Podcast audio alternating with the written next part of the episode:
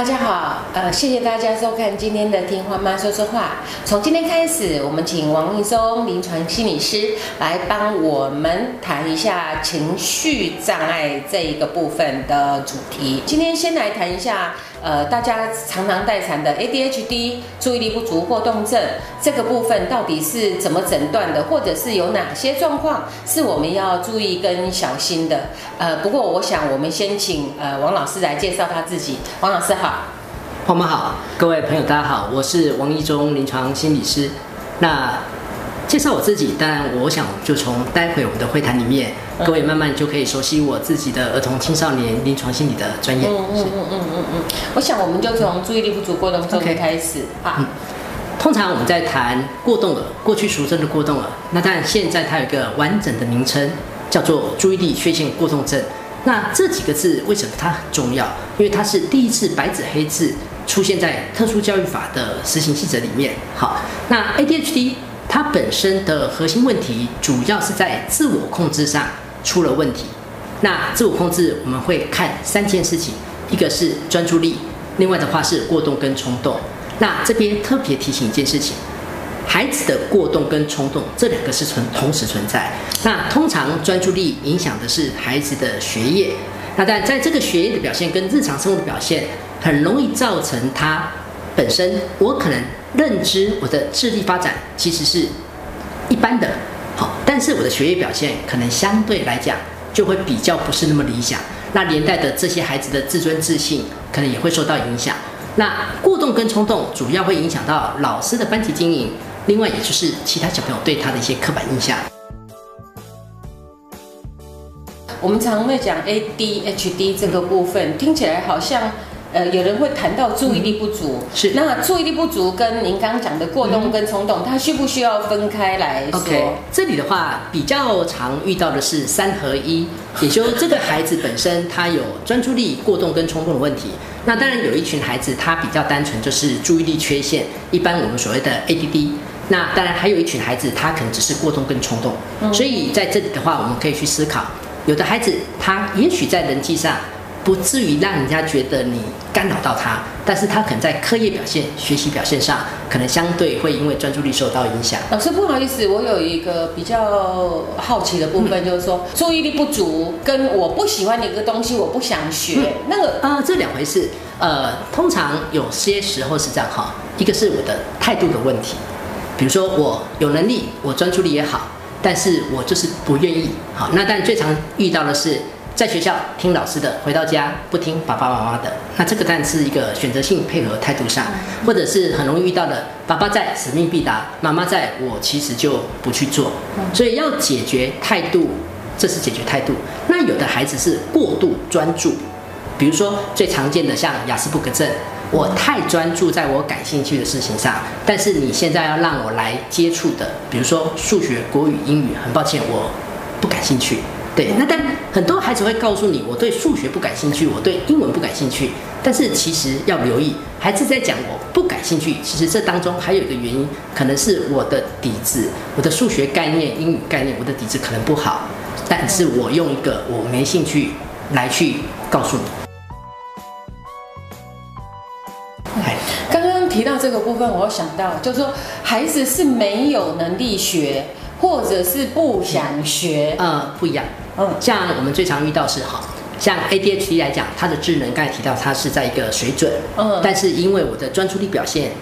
有困难。所以，当你今天如果让我维持在一个适度的专注力，我当然表现可能会上来，哈。可是有些孩子，我就是听不懂，我的理解有问题。所以，当我现在如果开始调整频道，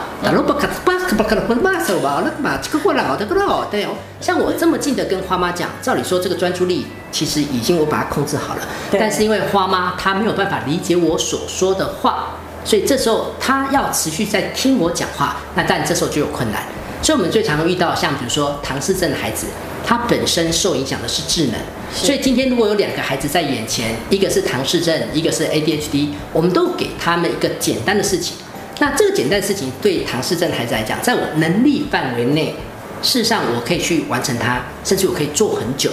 但是对 ADHD 来讲，因为我的专注力有状况，所以我的表现可能就不会比唐氏症来得好。对。那另外一个最常遇到就是跟注意力缺陷会混在一起的。比如说，有些孩子有学习障碍的问题，好，也许这个孩子是阅读障碍或书写障碍。那我们用一个简单的例子，今天一篇作文，一篇作文，好，ADHD 他可能很难写，很难讲，因为他的专注力不好，他的组织能力不好。但是我今天也许是一个书写障碍的孩子，我可能没有办法写出一篇作文，但是我可以用语音输出讲出一篇作文。那也就是说，今天我是书写障碍，但是我也许困难是在书写，但是我的口头的这个说不是问题。对，那这个是一个我们可以是试着去做一个鉴别的部分。嗯那我现在想知道，就是说我我呃，也许我们感觉到孩子可能是注意力不足，那在这个状况底下，我怎么去做确认，或者是我确认了之后，我要后续做些什么？呃，在衡量孩子的专注力表现，呃，有一个重点哈。如果今天我考量的是一个生理方面的问题，那他会是一个跨情境，也就是说他在家里、在学校、在安亲班，他的表现可能都不尽理想。那但我们在考量孩子，可以试着这么看。孩子在做什么事情，他可以维持一段时间。那这段时间也许是二十分钟、三十分钟、四十分钟。那但这一段时间不应该只是三 C 这件事情。好，有的孩子可能课业成绩不好，但是他很喜欢看轻小说，很喜欢看一般的文字。但是这时候你就会发现，他在阅读上他其实是有专注力的，只是我今天比较没有把我的心思摆在国音数设置上。那这时候我们的考量就比较不会是所谓的这个孩子专注力出了问题，而是他的心思可能没有摆到这里来。对，那其实，在衡量一个孩子的专注力，我们可以从一个角度来看，从结果，也就先从孩子的听说读写算他日常生活表现的结果来看。好，如果今天这个孩子他的国音数设置如果没有经过资源班的调整，假设他大考小考出来成绩都可以维持在。八十几分、九十几分的话，虽然你可能期待他一百分，但是至少他的表现已经是一个稳定的部分。好，所以其实在这边，当一个孩子如果考试不理想，也不等同于他专注力有问题，也许是他焦虑，也许是他理解的问题，也许是他动作上的一些问题。所以在这些，当然可能包括态度上的问题。所以在这边，呃，也提醒各位一件事情：千错万错，绝对不会是专注力的错。千错万错，也绝对不会，他都是因为是过动儿的问题。所以在考量过动儿这件事情，在考量孩子是不是 ADHD，那请提醒自己一件事情：我的孩子他是否呈现一个跨情境，而明显影响到他的生活、学习、人际。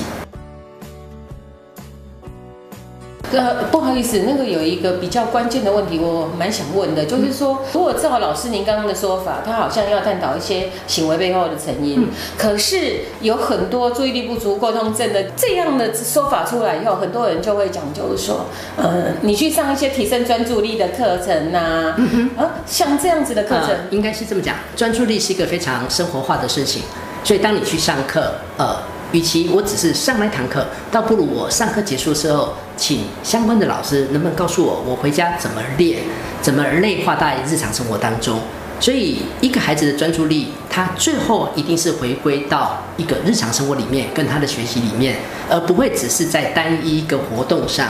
单一一个活动上。所以，能不能简单的说，就是说，如果他能够专注的玩什么的，类似这样子的观察，其实他是呃，这个是我们刚才提到。孩子在哪些情境，他可以维持他的表现？那可以从这边去做推论。好，那呃，谢谢大家收看我们今天的听花妈说说话。今天的注意力不足过动的部分，绝对有握境之处。所以呃呃，我们只是开一个头，可是我们后面有很多可以引申的部分。我想请易中老师帮我们介绍您自己的书。呃是呃，如果各位对专注力对 ADHD 感兴趣的话，那各位可以到博客来金石堂成品输入我的名字，那你会看到三百零一个过动儿的教养秘诀，或者是孩子不专心，妈妈怎么办？那我想这个都是可以提供给你参考。好，今天谢谢大家收看今天的听话妈说话，有什么意见请在底下留言，谢谢大家。